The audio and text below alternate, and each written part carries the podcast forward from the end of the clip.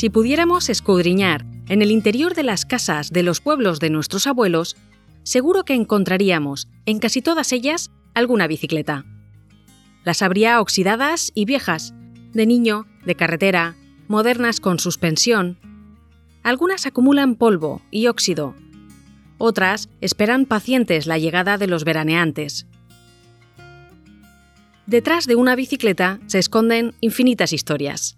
De viajes, de superación, de amor, de rupturas y de cambios que transformaron para siempre nuestra sociedad. En este podcast te contaré algunos de esos relatos, los de hombres y mujeres que con una bicicleta se atrevieron a ser diferentes. Te habla Lola Buen Día. Acompáñame en este episodio de Historias de Bicicletas.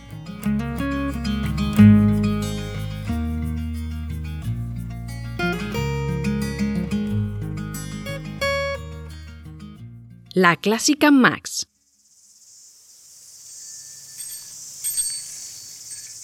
Decía Fernando Fernán Gómez en su obra de teatro que las bicicletas son para el verano. Y no le faltaba razón, porque con la llegada del buen tiempo, los ciclistas se echan a la calle. Los días son más largos y los momentos ociosos de las vacaciones se prestan a las actividades al aire libre. La mayoría de los que hoy montamos en bici aprendimos a hacerlo en algún verano de nuestra niñez. Igual que el protagonista de la historia de este episodio, al que te presentaré más adelante. Antes, Voy a empezar por el final. En el pueblo cántabro de Molledo, cada verano, un grupo de amigos y familiares de varias generaciones se reúne para recorrer la que ellos llaman la Clásica Max, una marcha ciclista familiar que recorre los casi 100 kilómetros que separan Molledo, en Cantabria, de Sedano, en la provincia de Burgos. Salen todos juntos por la mañana y siempre hacen una parada en la misma tasca, en la que piden unos huevos fritos con chorizo para coger fuerzas. Cantan y se animan los unos a los otros en su divertida marcha hacia Sedano, donde el resto de amigos y familia les recibe con aplausos al grito de ¡Aupa Delibes! En este episodio te contaré cómo surgió esta peculiar y entrañable marcha ciclista. El nombre de nuestro protagonista quizás ya lo has adivinado. Sí, él es Miguel Delibes.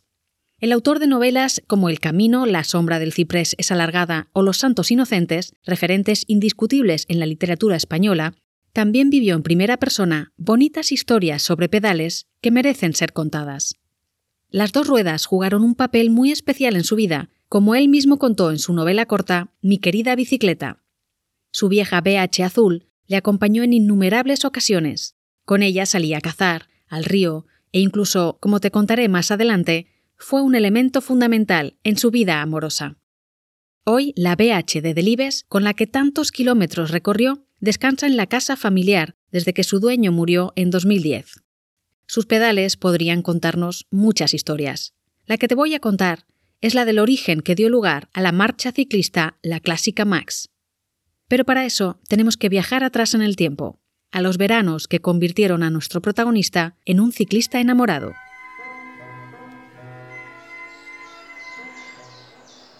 En el verano de 1927, el vallisoletano Miguel Delibes apenas tiene siete años y está aprendiendo a montar en bicicleta en la casa del pueblo donde pasa las vacaciones estivales con su familia, en Molledo, Cantabria. Mira siempre hacia adelante, nunca mires la rueda, le dice su padre mientras empuja desde atrás. El niño pedalea con todas sus fuerzas.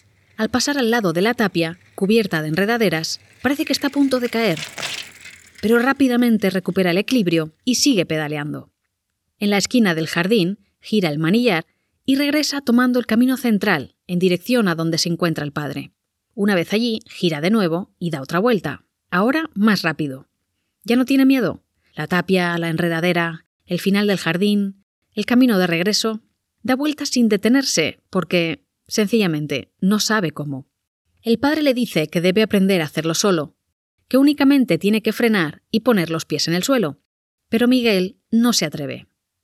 Mientras camina hacia la casa, se oye al padre decir Cuando tengas hambre, sube a comer.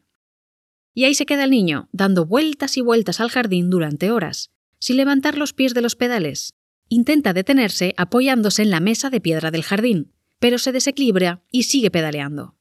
Cuando ya casi ha anochecido, el padre sale a buscarle. Entonces, sin pensárselo más veces, el pequeño arremete contra un seto y la bicicleta, por fin, se detiene.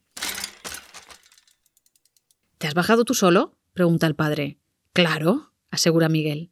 Anda, di a tu madre que te dé algo de comer. Te lo has ganado. Desde aquel primer verano en el que el pequeño Delibes descubrió la bicicleta, su pasión por las dos ruedas no dejó de crecer. De adolescente ya sabía pedalear sin manos, ponerse de pie en el sillín y conducir con los pies.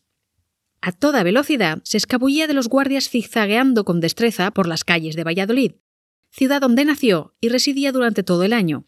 Eran los años 30 en España, y su padre se negaba a pagar el impuesto de circulación y la matrícula obligatorias en la época para las bicicletas. El joven Miguel se sentía una especie de alcapone a las afueras de la ciudad competía con los otros chicos para hacerse con el honor de ser el primero en alcanzar la cima de un repecho.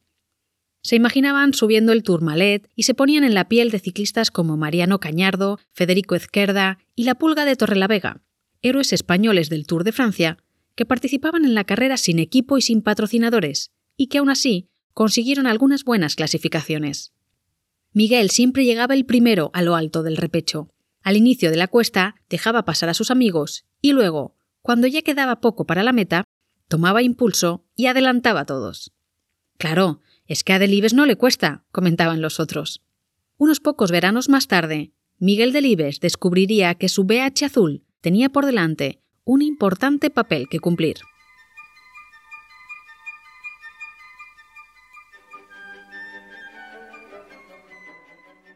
El gran amor de Miguel Delibes fue Ángeles de Castro. Durante sus primeros meses de noviazgo, paseaban por el campo grande de Valladolid y dejaban pasar las horas en un banco junto a la Fuente de la Fama. Miguel le comentaba los artículos del Código de Comercio, que estudiaba para la oposición a la Cátedra de Derecho Mercantil de la Escuela de Comercio, siguiendo los pasos de su padre. Ángeles, por su parte, despertó en él la curiosidad por los libros. Stendhal, Santa Teresa, Chekhov, Oscar Wilde, se regalaron novelas con dedicatorias amorosas que escribían en las primeras páginas.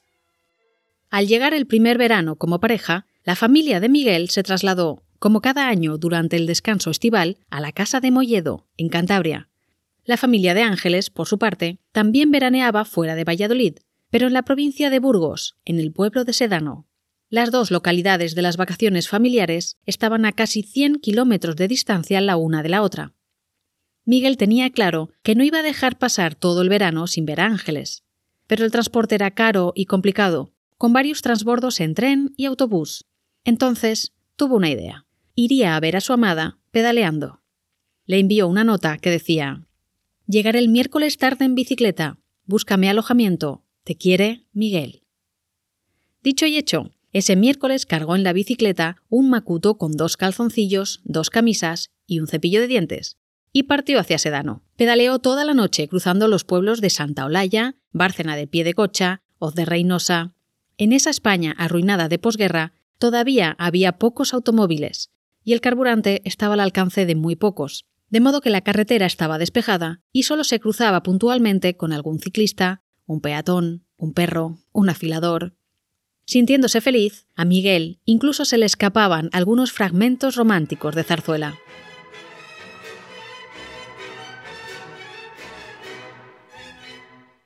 Al llegar a Sedano le esperaba Ángeles, y la felicidad fue ya completa. Repitieron la visita en muchas ocasiones. Se bañaban en el río, paseaban por la montaña, pescaban cangrejos o salían a coger manzanas. Él se alojaba en una pensión en la plaza del pueblo, donde la señora Pilar servía tres platos de comida a mediodía y por la noche, además de desayuno. Junto a la cuadra le reservaba un lugar para la bicicleta. Durante sus frecuentes trayectos entre las dos poblaciones, Miguel hacía una parada en el estanco de paradores de Brida, donde pedía un par de huevos fritos con chorizo, pan y un vaso de vino, todo por el precio de una peseta. A veces, para ahorrarse la subida más dura, cogía un tren hasta Reynosa y desde ahí continuaba pedaleando. Otras cargaba la bici en la vaca de un taxi que lo acercaba hasta Cabañas del Virtus, en el coche, que era algo así como el BlaBlaCar de la época, viajaban casi una decena de pasajeros, además del equipaje, herramientas de labranza e incluso patos y gallinas. Recorriendo los 100 kilómetros que separan los pueblos de Molledo y Sedano, Miguel encontró el mayor disfrute sobre las dos ruedas, Las distancias se hacían cortas si le movía el amor por Ángeles y la fuerza de sus piernas.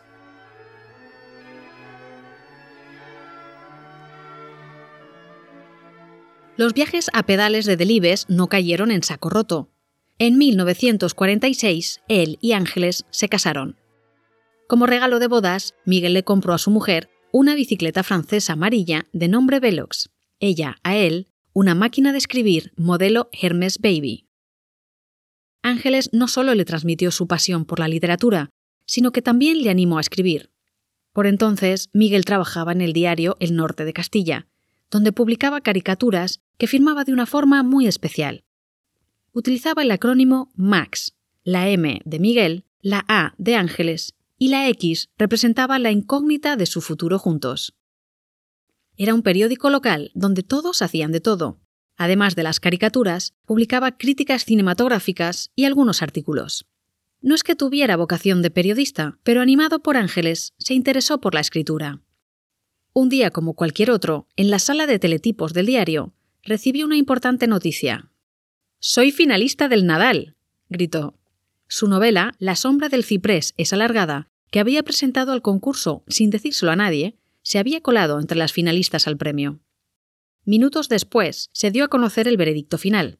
El director del diario salió de su despacho sonriente y dijo: Has ganado, Delibes, eres premio Nadal.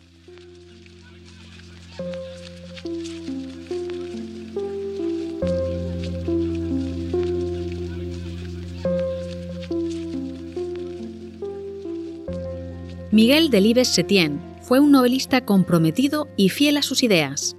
Además del Premio Nadal en 1948, fue reconocido con multitud de galardones, como el Nacional de Narrativa, el Príncipe de Asturias de las Letras o el Miguel de Cervantes. En su literatura reflejó sus aficiones, sus viajes y sus angustias. También la pasión que sentía por la bicicleta.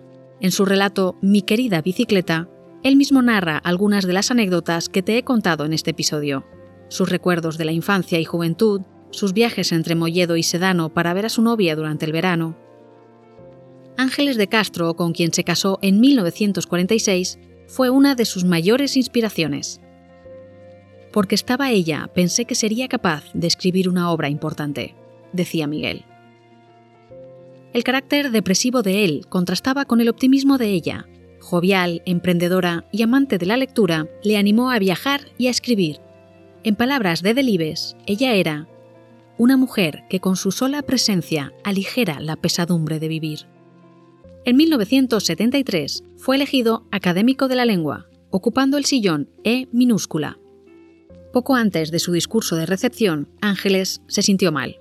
Más tarde la operarían de un tumor cerebral del que no se recuperó falleció un año después, con 50 años, y nada fue igual para Miguel desde entonces. Dieciséis años más tarde, Delibes escribió su novela más personal, Señora de Rojo sobre fondo gris, que narra el desconsuelo que le supuso la pérdida de su esposa. El nombre de la novela está tomado de un retrato de ángeles firmado por Eduardo García Benito, que cuelga tras el escritorio de Miguel Delibes en su casa de Valladolid.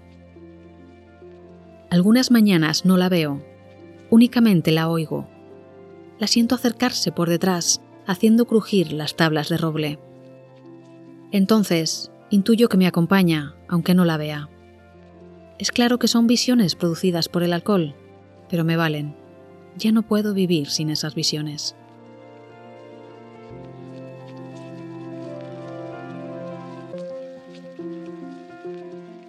Miguel murió en 2010 rodeado de sus hijos y nietos en su casa de Molledo la misma en la que veraneaba en su juventud y desde la que partía en bicicleta para recorrer la distancia que lo separaba de su amor. Desde la muerte de Miguel Delibes, sus hijos y nietos celebran todos los veranos la Clásica Max, una marcha en bicicleta que recorre los 100 kilómetros que separan los pueblos de Molledo y Sedano, un homenaje al viaje que hacía el abuelo Miguel para visitar a la abuela Ángeles. Por el camino, el grupo de ciclistas hace un descanso en la misma tasca en la que paraba el abuelo y piden, como no, unos huevos fritos con chorizo. El nombre de la marcha, Max, es un guiño a la firma que utilizaba Delibes en el periódico, cuando era un joven enamorado de Ángeles y cuyo futuro juntos no era más que una X.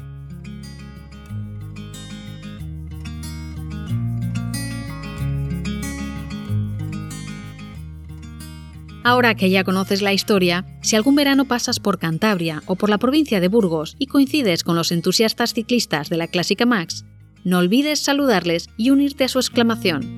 ¡Aupa Delibes!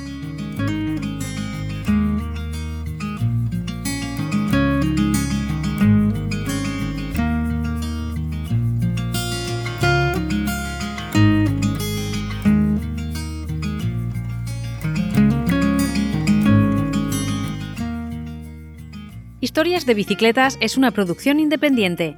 La idea, guion, voz y producción sonora es de quien te habla, Lola Buendía. El resultado final no sería el mismo sin la ayuda de Daniel Robles. Todos los episodios los encontrarás junto con algunas anotaciones e imágenes en la web historiasdebicicletas.com.